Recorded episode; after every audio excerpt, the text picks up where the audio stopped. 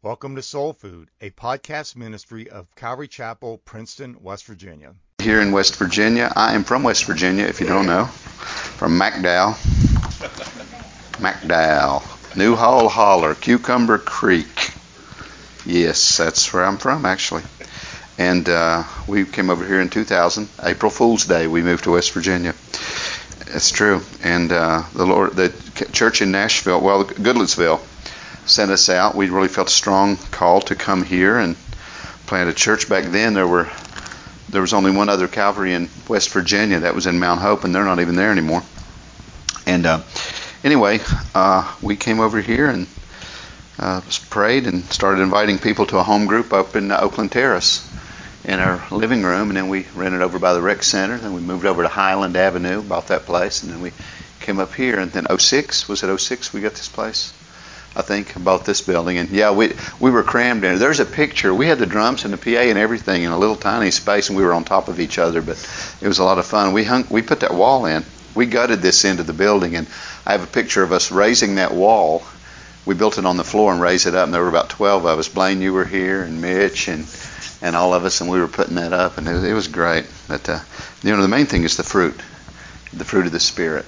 And we see the work of God in people's hearts and people finding their gifts, you know, finding their place in the body and uh, following through with what has, God has given them. So uh, we're going to be in Galatians 6 this morning.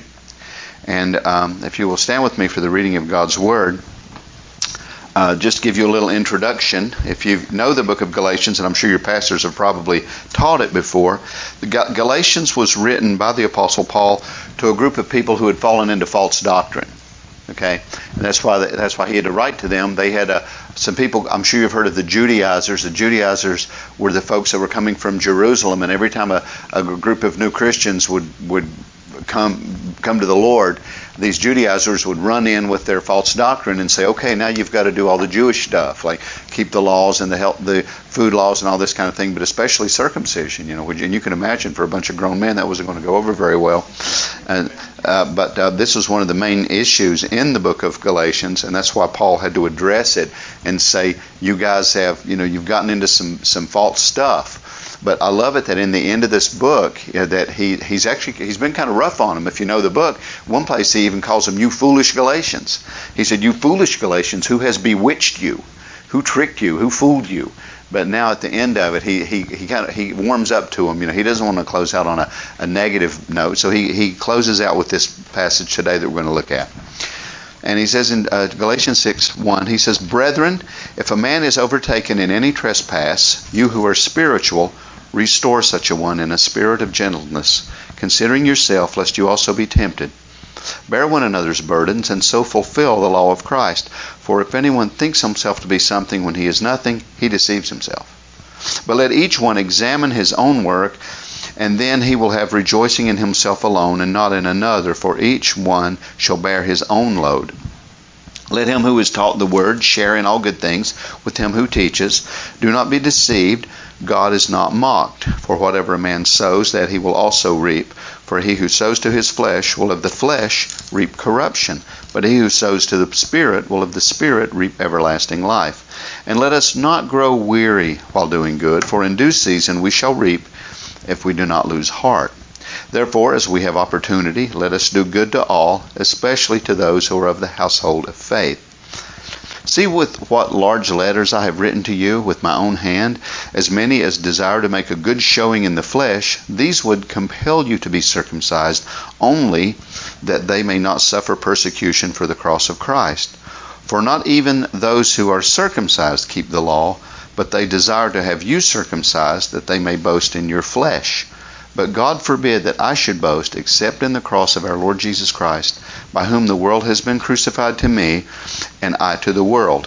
For in Christ Jesus neither circumcision nor uncircumcision avails anything but a new creation. And as many as walk according to this rule, peace and mercy be upon them and upon the Israel of God. From now on, let no one trouble me for I bear in my body the, wor- the marks of the Lord Jesus. Brethren, the grace of our Lord Jesus Christ be with your spirit. Father, thank you for your mercy. Thank you for your great love and your kindness to us. Thank you for your word. May it penetrate our hearts. Lord, please give us the grace this morning to set aside any apprehensions, Lord, or any distractions that would keep us from hearing your voice. And Lord, please let us hear the voice of your Spirit and not merely the words of a man. So we thank you for everyone who's come in here, who's brought in, even those who have brought in their offerings, those who brought in their troubles, anyone who might be heavy hearted, anybody who might be frustrated or, or afraid. Let, let the soothing word of your Holy Spirit remind us of your great love for your people. And we thank you in Jesus' name. Amen. Well, I must. I want to let you guys know that I don't know if any of you guys ever listen to our broadcast in Tennessee, and I, I pastor the Calvary Chapel in Nashville, Tennessee. That uh, we had just finished up the book of Galatians, and I liked this chapter so much. When I finished it up, I said I want to teach this again because this chapter to me is a, it's like a standalone chapter. As long as you know the context of what the book is about, you can actually look at this chapter standalone. But I liked it so much that I wanted to bring it to you. It reminds me of the man who found a little pig and he didn't know what to do with it.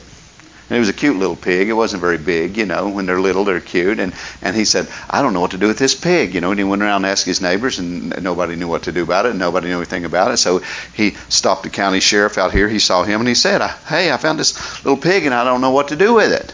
And he said, uh, Well, said, uh, why don't you just take it down to the zoo? And he said, Well, okay, if you say so. So he took it down to the zoo, and then the next day, the, uh, the county sheriff was out and he saw the same man. And he had the pig in the front seat of the car. And the pig had a balloon and some cotton candy.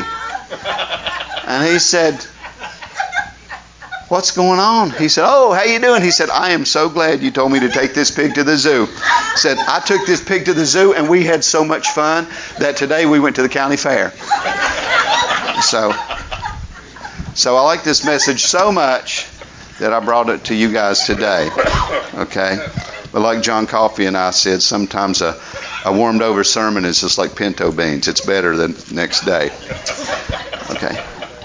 So Paul, he had had to sternly correct these people because, listen, this is what you got to keep in mind. The, the Galatians were not Jewish. They were Gentiles. They were in what is modern day Turkey. They didn't have Old Testament. They didn't have Moses. They didn't have tabernacle. They didn't have the Ten Commandments. They didn't have any of the laws. Okay? They hear of Christ. They want to be saved. They hear of the Savior of the world that forgives them of their sins. They're filled with the Spirit. They say, Yes, please, Lord. And then all of a sudden, the Judaizers in Jerusalem go, Oh, now we got to come down and straighten these guys out and give them all the Old Testament trappings so they can be more like us. So, um, this is what this book is about, and Paul has been pretty stern with them. But now, at the end of the book, as he's closing out, notice he opens up with the word brethren. He says, Brethren. These were not Jews. Paul was Jewish. If anyone had the right or the position to, to take the position of the Judaizers, these Jewish people, it would have been Paul. Paul said, I'm a Pharisee, uh, a Hebrew of the Hebrews. You know, I'm a, a Pharisee. You know, he, he gave all his credentials of being so Jewish. And yet, he told these Judaizers, you guys are wrong for trying to put this guilt trip on these people and demanding more of them than even God asks. How many of you feel like sometimes religious people put more of a trip on you than even God requires of you? We have to be careful not to do that with our friends. Uh, we could be guilty of the same thing. So he says here, brethren. He's including these people. He's accepting these people. He's showing fidelity and goodwill to these Gentile believers. Now, when Paul, back when Paul was a Pharisee, he would have nothing to do with any Gentile. Don't go to their house or eat with them or anything.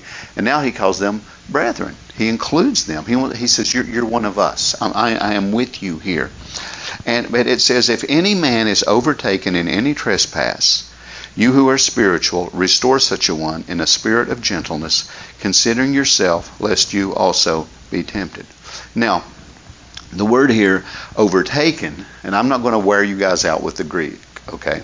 But the word here to overtaken means someone who is caught in the very act caught in the very act of sin. Even if someone is caught in the very act of sin, okay, and it also represent, represents someone who has fallen into sin, okay, and these people had fallen into sin. They had fallen into legal bondage by listening to false teachers. And it's easy to, to listen to false teachers, isn't it? Except today they're all on YouTube and podcasts and and they're, they're all over the web, and you can listen, get false teachers on your phone, or they come to your door, or whatever. So there's still a lot of false teachers around, and these people had fallen into this stuff, and so he's saying, you people who are truly spiritual um, need to be the ones who will restore them. Now, I think it's important here. He says, if anyone is overtaken in a trespass. I think you could have easily just have said when any of you fall into a trespass, because it's going to happen. People fall into sin. Now, and it's different, okay, if, if you remember back in Galatians chapter 5, when Paul is talking about people who are practicing sin, okay, and he talks about people who, and that that's contrasted with someone who falls into sin. Notice here he says, I know many of you know this passage, he says, Now the works of the flesh are evident, which are adultery, fornication, and now notice that he, know, he mentioned sexual sin first, okay, and that, that's porn, you know, uh, having affairs, you know, people who aren't married who are do, doing all kinds of things that they shouldn't be doing. But he says adultery, fornication, uncleanness, lewdness, idolatry, sorcery, which is drug use. Uh, the, the Greek word for sorcery is pharmakia, where we get our word pharmacy. Hatred, contentions, jealousies, outbursts of wrath, selfish ambitions, dissensions, heresies, envy. It gets worse and worse, right? Murders, drunkenness, revelries, and the like, of which I tell you beforehand, just as I told you in time past, that those who practice such things will not inherit the kingdom of God. Those who practice those things will not inherit the kingdom of God. So it's one thing to practice these things, and it's another thing to fall into it. Okay? And we all know people that practice sin, they want to get good at sin. You, you ever know people that brag about how much they drink? They brag about all the women they've been with, brag about all the men they've been with, brag about how they cheated their competitors or how they got over on this person. They want to get good at being bad, right? And he's talking here about people who practice sin. But in Galatians 6, he's not talking about that. He's talking about someone who falls into it. Okay? And it's easy to fall into it. It's easy to have itching ears and hear some new strange doctrine, and you go, "Oh, that sounds cool," and you start. Know, the next thing you know, you've run out of the road and you're you're off the path somehow. Greg Laurie t- told the story. I know you all know him. He compared it to two night watchmen. One night watchman, he's kind of old like me, you know, he's he's at work and he's he's not feeling well, and he maybe he's been a little sick and he's tired, and he sits down on the bench just for a second, and he next thing you know, he dozes off, right? But there's another night watchman and he comes to work with a sleeping bag and some earplugs. And he finds a place and sneaks off to the corner of the plant or the parking lot when nobody's going to check on him. And he just unrolls his sleeping bag and puts his earplugs in and gets him a good snooze for about 45 minutes, right? That's the difference between practice, practicing sin and falling into sin. So Paul here is talking to, to people who have fallen in. He said, if any of you have fallen into this, then what? He says, Those of you who are spiritual, those of you who have not fallen into this, then you need to take biblical responsibility of restoring the other person. And sometimes when someone sins, it's awkward, isn't it? And we don't want to deal with it. We don't want to get involved. We don't know what to say. We're afraid they'll get mad at us. We don't we don't know how to handle it. But we have to take a responsibility. Why? To scold them? To put them in their place and let them know what's what? No, because we care about them and we want them to get healed. But we cannot be cowards about it. You hearing me? We can't just say, I don't want to, it's too messy. It's awkward. I, I don't. I, I can't get into this. It says, "You who are spiritual, if you really are spiritual, then do this. Do this thing." Well, what do you do? You restore. You restore them. Okay. Now the word st- restore here is a medical term. It means it's the same word used to set a bo- broken bone. To set a broken bone. And when you set a broken bone, you have to be patient and it has to be done with tenderness. If you don't, that bone will no, not grow back properly. When I lived over in McDowell, we had a, a, a little puppy and I dropped it and I dropped it on the concrete steps. That wasn't funny, y'all. Who's laughing about that? That wasn't funny. Anyway, guess what? The little dog's leg was broken. Well, we didn't go to the vet back in those days.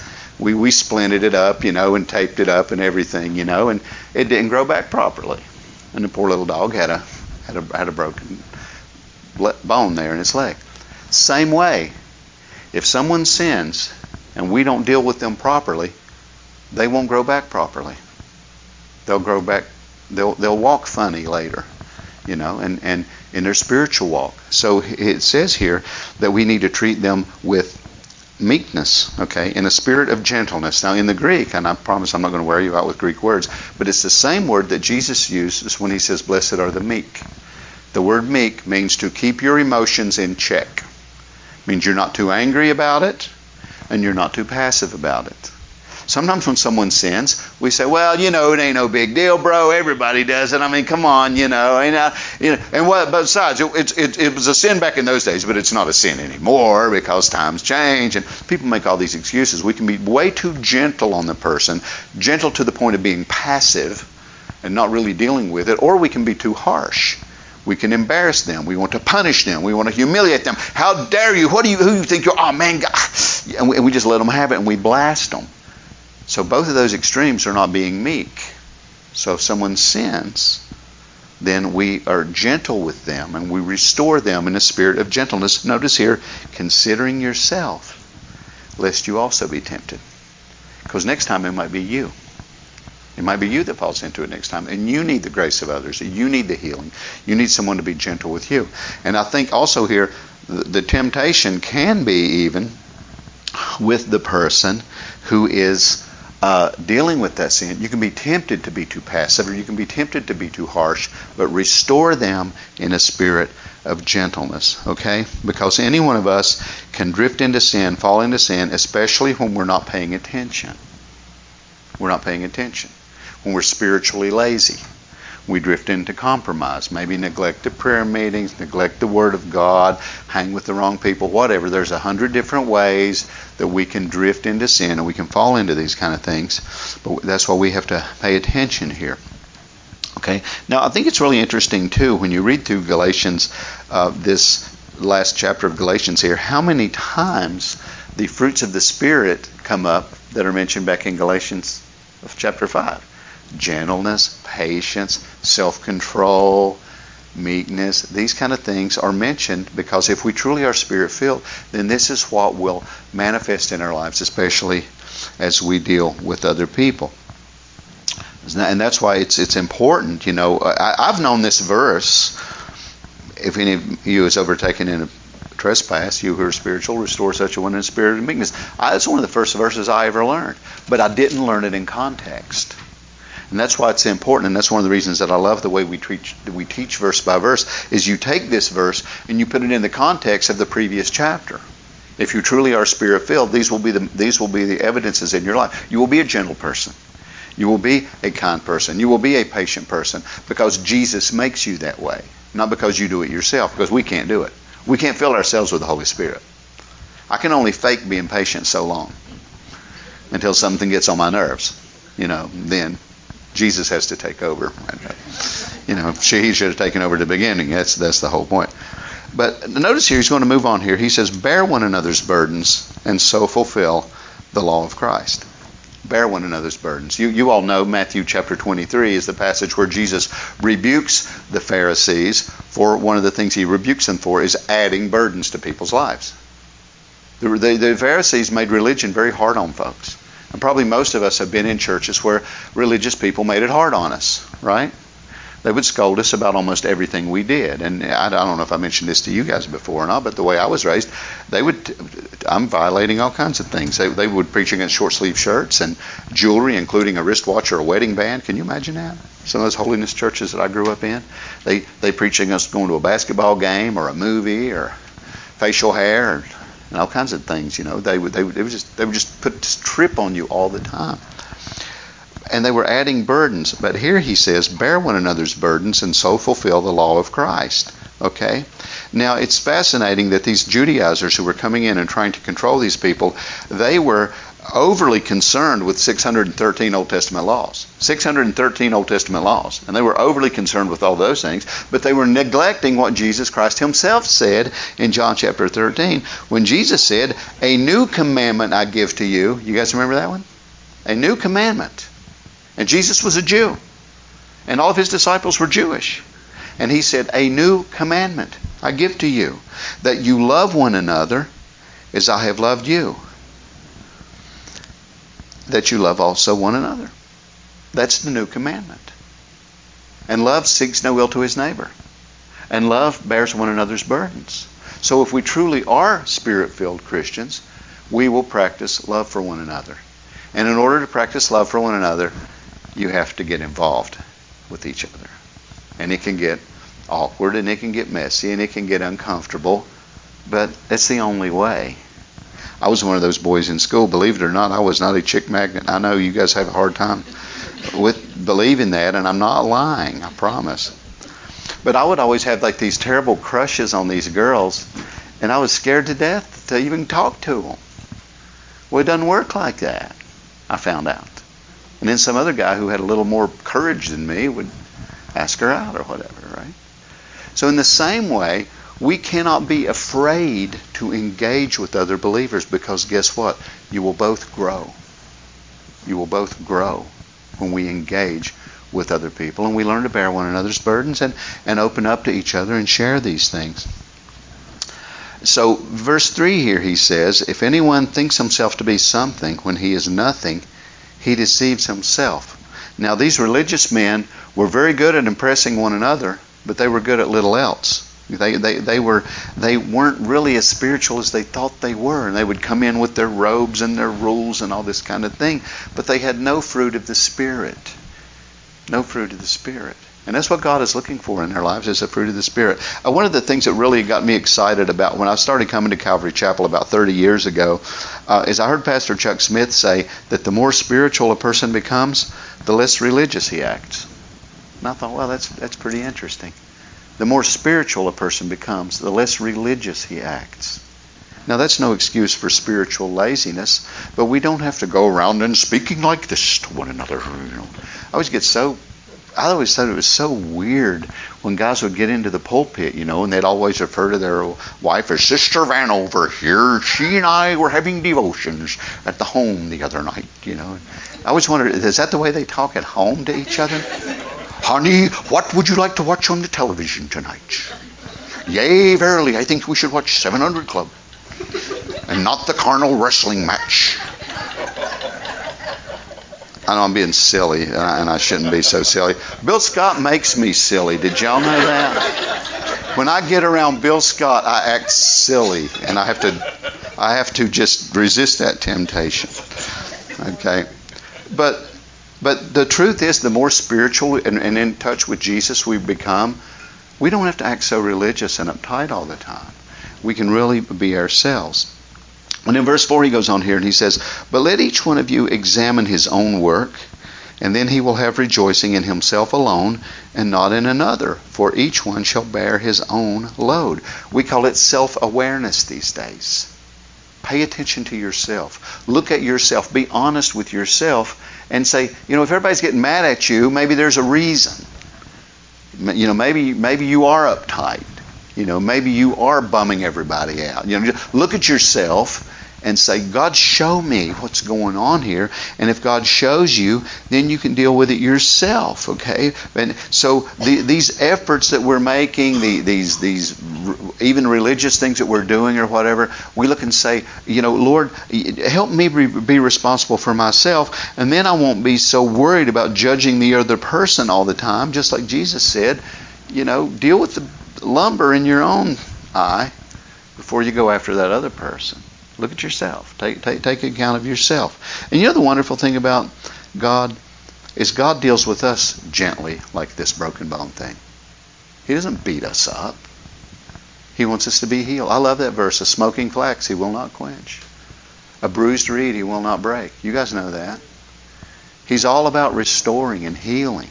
That's what he's all about. Even that passage where he says, Every branch in me, my Father prunes it. Why? So it can bear more fruit, more kindness, more gentleness, more patience, more self control. Okay? So, Paul's moving on here. Verse 7, he says, Do not be deceived. God is not mocked, for whoever, whatever a man sows, that he will also reap. Now, you know, we, we fool ourselves if we think we're not going to have to pay for the things that we do. We think we can fool God or avoid God or not have to answer to God. And there is a spiritual law of reciprocity That means that sowing and reciprocating. It means whatever you pay for is what you're going to get. Whatever you invest in, it's going to come back on you, right? So what we sow, we reap. Now, and, and please, if, if anybody here is using the word karma in your in your conversations daily, please strike that out and know that Pastor Chris said that is a demonic Hindu doctrine. Okay, and I know people use it every day and say, "Oh, karma got that guy. I'm waiting on karma to pay him back." That is a Hindu doctrine of demons. Okay, we don't we don't believe in that, but we do believe that we reap what we sow. And I'm not even I'm not talking about money and like some of these false prosperity teachers. But you show you show kindness. You take time and be patient with people. You sow like he's talking here, and you will reap. You will reap benefits. You will see that other person grow, and you will you will invest in the spiritual fruit of others, like Paul is doing here. He's investing in these people, and, and he you know he he's taking the risk of they could hate his guts and not like what he has to say. But it's okay because he's sowing. We have to remember that. Whatever we sow, we will also reap. God has these laws in place. If it's the if then principle. If we do this, then this will happen. If we do this, this will happen. For he who sows to his flesh will of the flesh reap corruption, but he who sows to the Spirit will of the Spirit reap everlasting life. You think about it, these religious guys, these Judaizers, and this is what he's talking about, they're just sowing to the flesh. They're trying to dress up the flesh. Who was here when Gayle Erwin was here a few years ago? Remember Gayle's famous phrase about what does flesh do? Anybody remember? Anybody remember? It rots. Flesh rots. From the time you're born, you're, it's downhill.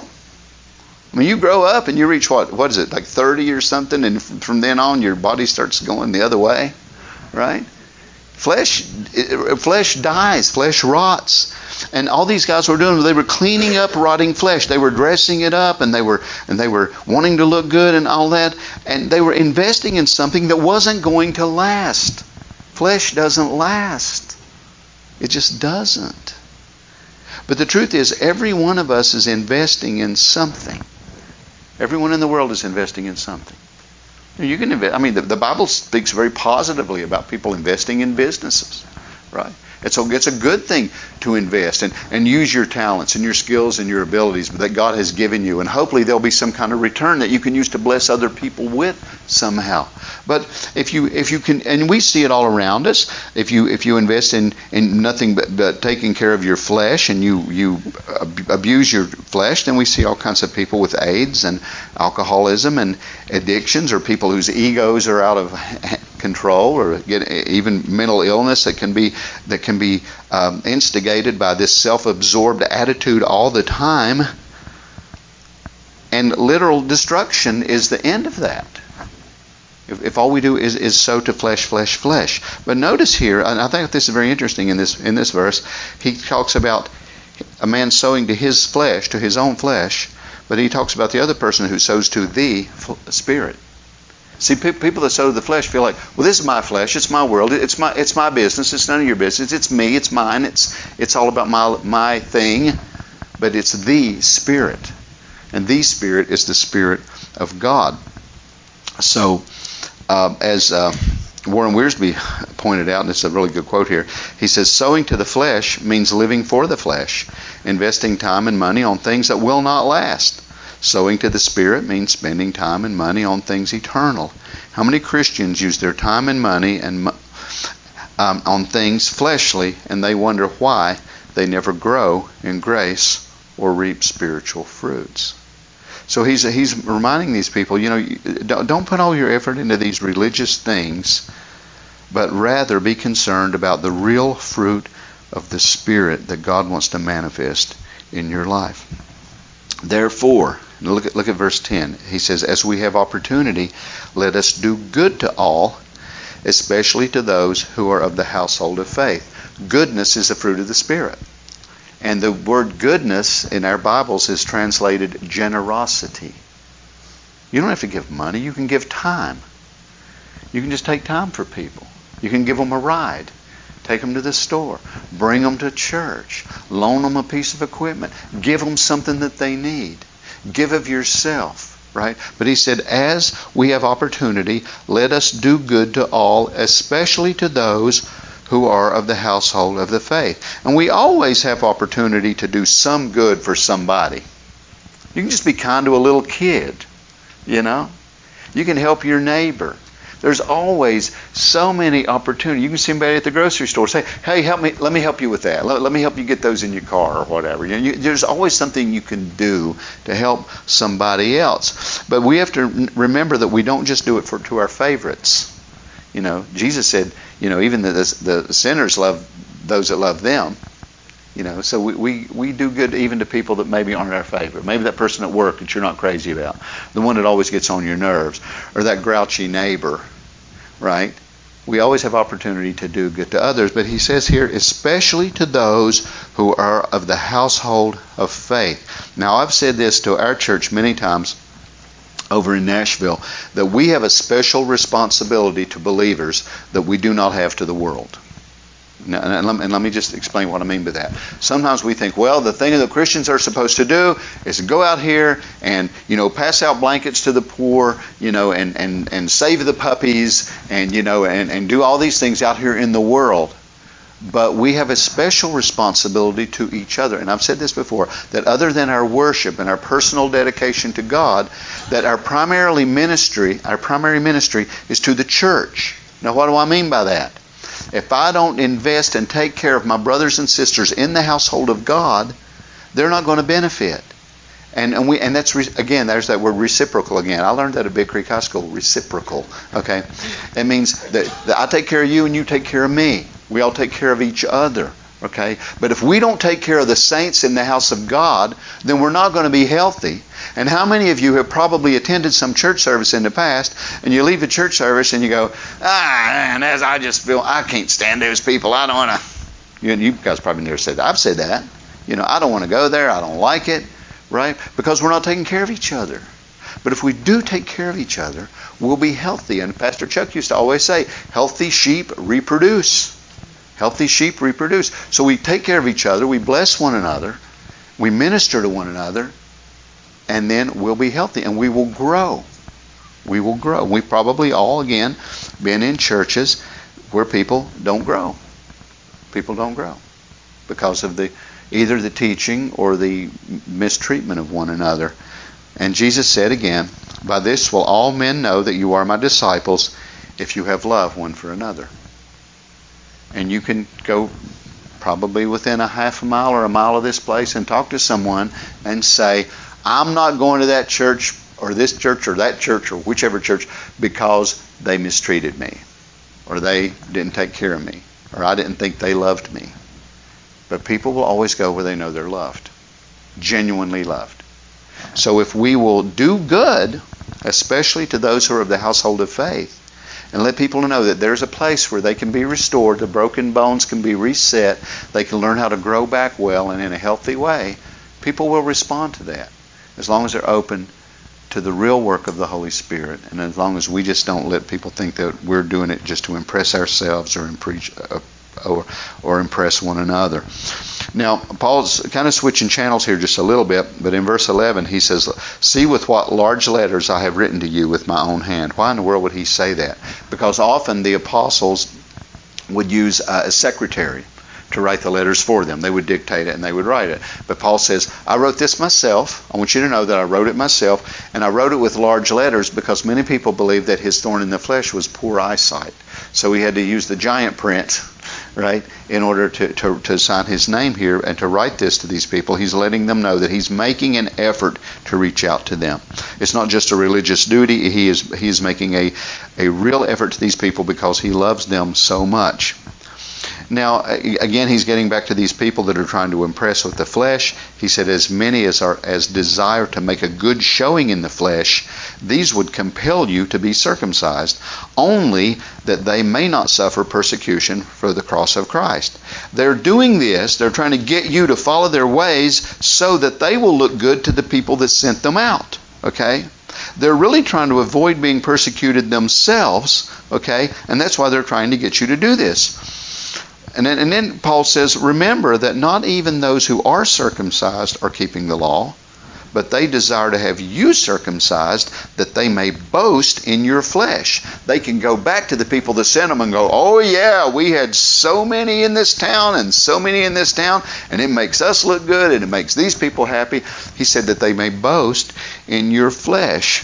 But then Paul says, But God forbid that I should boast except in the cross of our Lord Jesus Christ, by whom the world has been crucified to me and I to the world. Paul says, I'm not doing this so that I can go back and tell people, I got so many people in Galatia and so many people in Philippi and so many people in Thessalonica. He said, I don't brag about this stuff.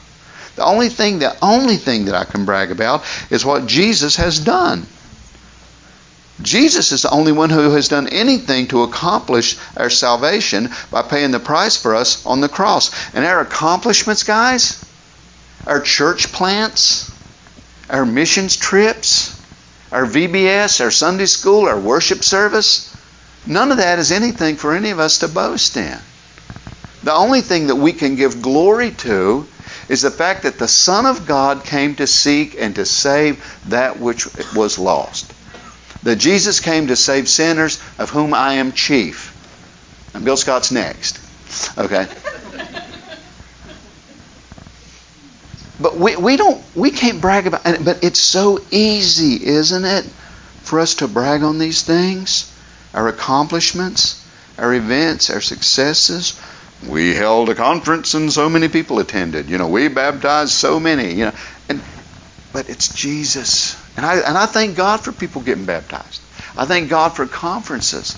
But we got to remember why does any of this stuff take place in the first place? Is because Jesus Christ gave himself to save sinners. And we need to remember too to be very very careful not to tell stories to make ourselves heroes. It's so easy to do. It's easy for me to do.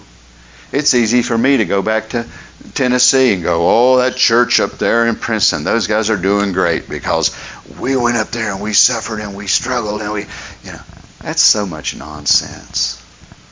I'm glad you guys are doing great. I'm, I see the fruit. I see these little kids. I see people that come here and hold on to Christ when you've had a hard life and you've had trouble. And you look around this crazy world and it looks like it's flying apart and you don't know where we're even going to be in six months. You know, we're going to make it to another election sometime. And you see all this stuff, but we hold on to Christ because He gives us what we need, and He's given us the Spirit to hold on and to be patient and to love one another even when it's hard. And it, and it does get hard. So this is the thing that we glory in is Jesus Christ Himself and what He has done. For in Christ neither circumcision nor uncircumcision avails anything, but a new creation. We need to be dead to all of these things and knowing that Jesus is the only one who makes any of this possible. And as many as walk according to this rule, what rule? Glorying in Christ. That's it. Being crucified to the world and letting the world be crucified to us. Can we do that? That's hard, isn't it? So, not, you know, we love this world, and I don't say that in a bad way, but we love our kids, don't we? We love our friends. We love things like a good meal and good music and seeing the sunset or going to the beach or getting out in the woods or yeah it, it sometimes you just like you say, I can't even believe I get to live here. It's so wonderful. But but can we be dead to things like pride? Can we be dead to things like impressing others? Or the lusts of the flesh, or the, the foolish things that, that tempt us in such a small way. See, when Paul talks here about being crucified to these things, being dead to these things, he's saying they don't affect me. I don't allow that to be my decision making. What should be what should affect our decision making? God's call on our lives. The Holy Spirit in our lives. Our place in the body of Christ, discovering our gifts and and, and saying, Lord, I'm, yours, Lord. I'm bought with a price. I want to I want to go where you want me to go and I want to do the things that you want me to do. And I don't boast in my religious upbringing or any of these kind of things. I only rejoice in you. And verse 16, I think, is a very, very powerful verse here because he said, And as many as walk according to this rule, peace and mercy will be upon them and upon the Israel of God. Now, notice here that peace and mercy are not for everyone. They're not. They're only for people who apply this, right? You, when, when you apply this, you'll have peace and mercy. First of all, you'll have peace with God and forgiveness of sin. When I became a Christian, guys, I was such a mess.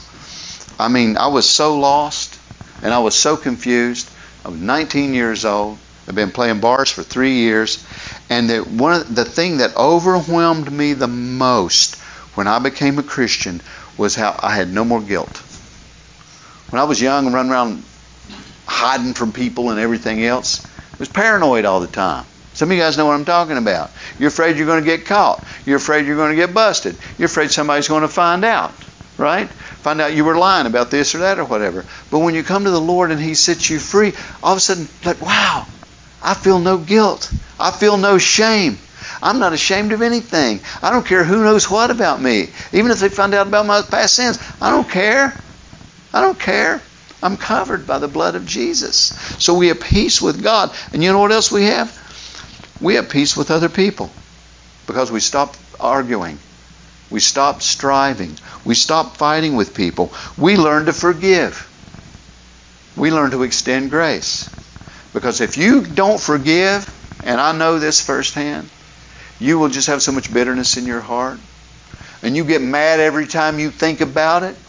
And you tell everybody that'll even listen. And you're just gripe and grit your teeth and you can't stand it. You're so mad. Right? But if you forgive, guess what? It's not there anymore. So mercy, peace and mercy be upon them and upon the Israel of God.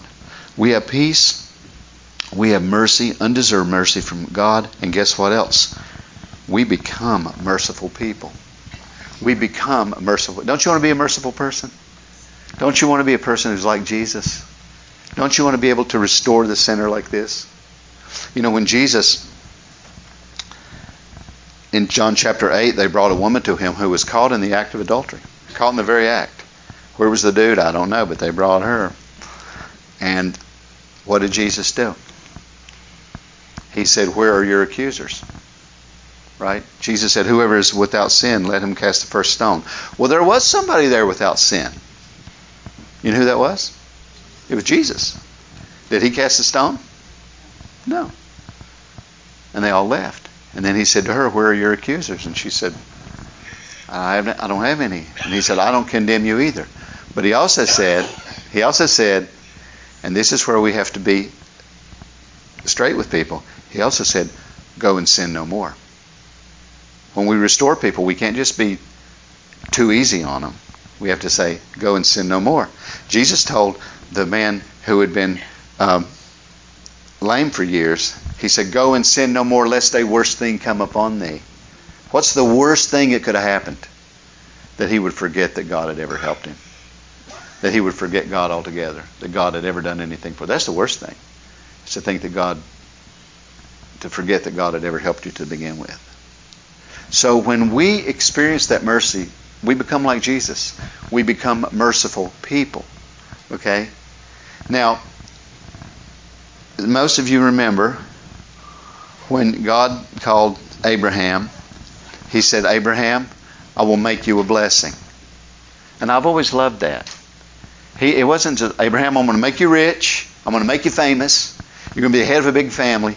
But he said, I will make you a blessing. That Hebrew word for blessing has two, two meanings. One is a pool of refreshment. I will make you a pool of refreshment. Are people refreshed around you? Or are they stressed around you? Are, they, are, are we a pool of refreshment? That's what God wants us to be, a pool of refreshment. You know the other word that that other thing that that word blessing means? It means a gift. Are you a gift from God? Are you a gift from God to other people?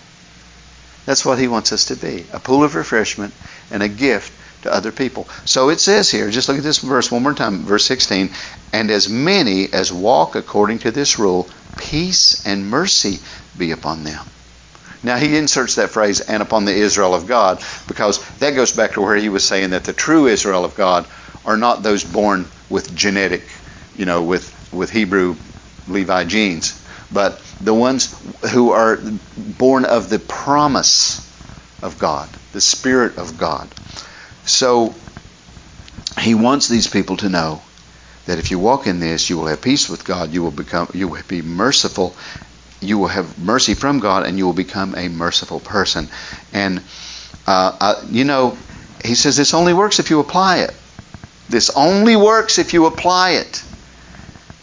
In John 13, it says, when he had washed their feet the night he was betrayed, he says, I have given you an example that you should do as I have done to you. Most assuredly, I say to you, a servant is not greater than his master, nor is he who is sent greater than he who sent him. If you know these things, blessed are you if you do them. If you know these things, blessed are you if you do them. And another translation says, if you know these things, happy are you if you do them. And any of us who were raised under the gospel and fought God as hard as we could can say, if you know these things, miserable you will be if you don't do them. Right? Because when we know the truth of God and we know these things and we accept them and we walk in it, we're blessed and we become a blessing. We become a pool of refreshment to other people. And that's what the Lord wants for each, every one of us. That's the fruitfulness. He said, If you abide in me, you will bear much fruit. And the fruit is the kindness and the generosity and the, the faithfulness and the meekness that, that is there that other people other people need that from you.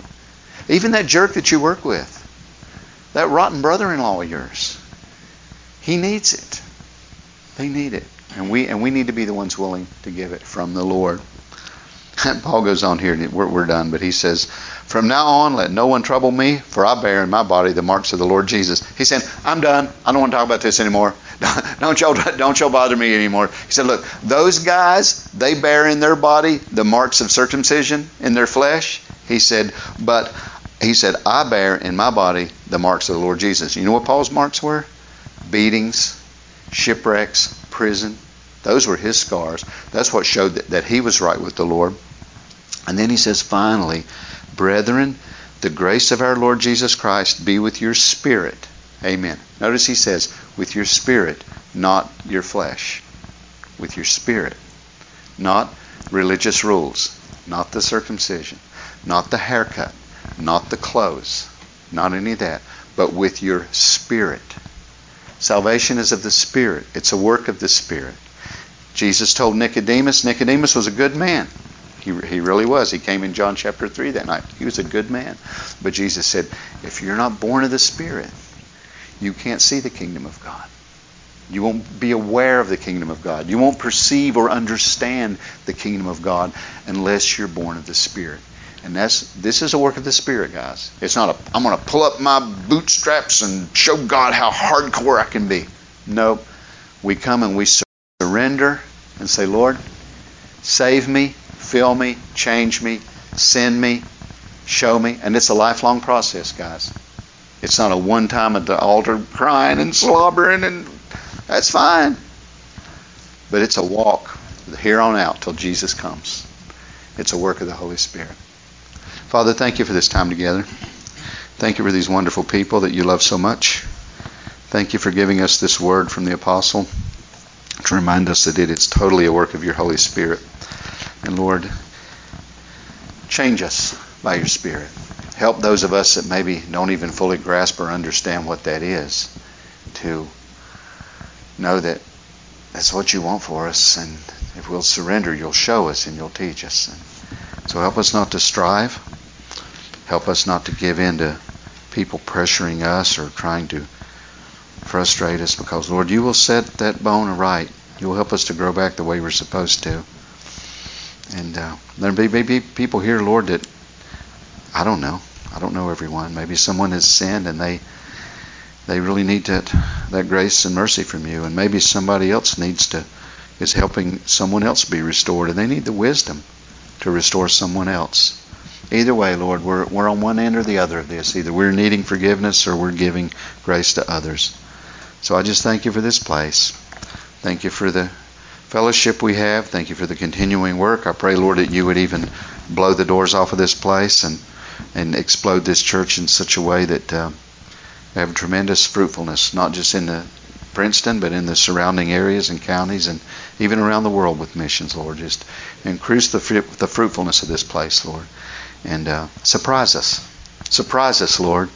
Do the things that only you can do that we can never, ever begin to do ourselves. Because it's all of you. And help us remember that. So again, we thank you, Lord, for all that you're doing in the name of your dear Son, Jesus. It makes all of our prayers possible by his precious blood on the cross. And we look forward, Lord, to seeing our blessed Lord and hearing him say, Well done. But we know that it only occurs when we walk with you and apply these things and let you have your way in our lives.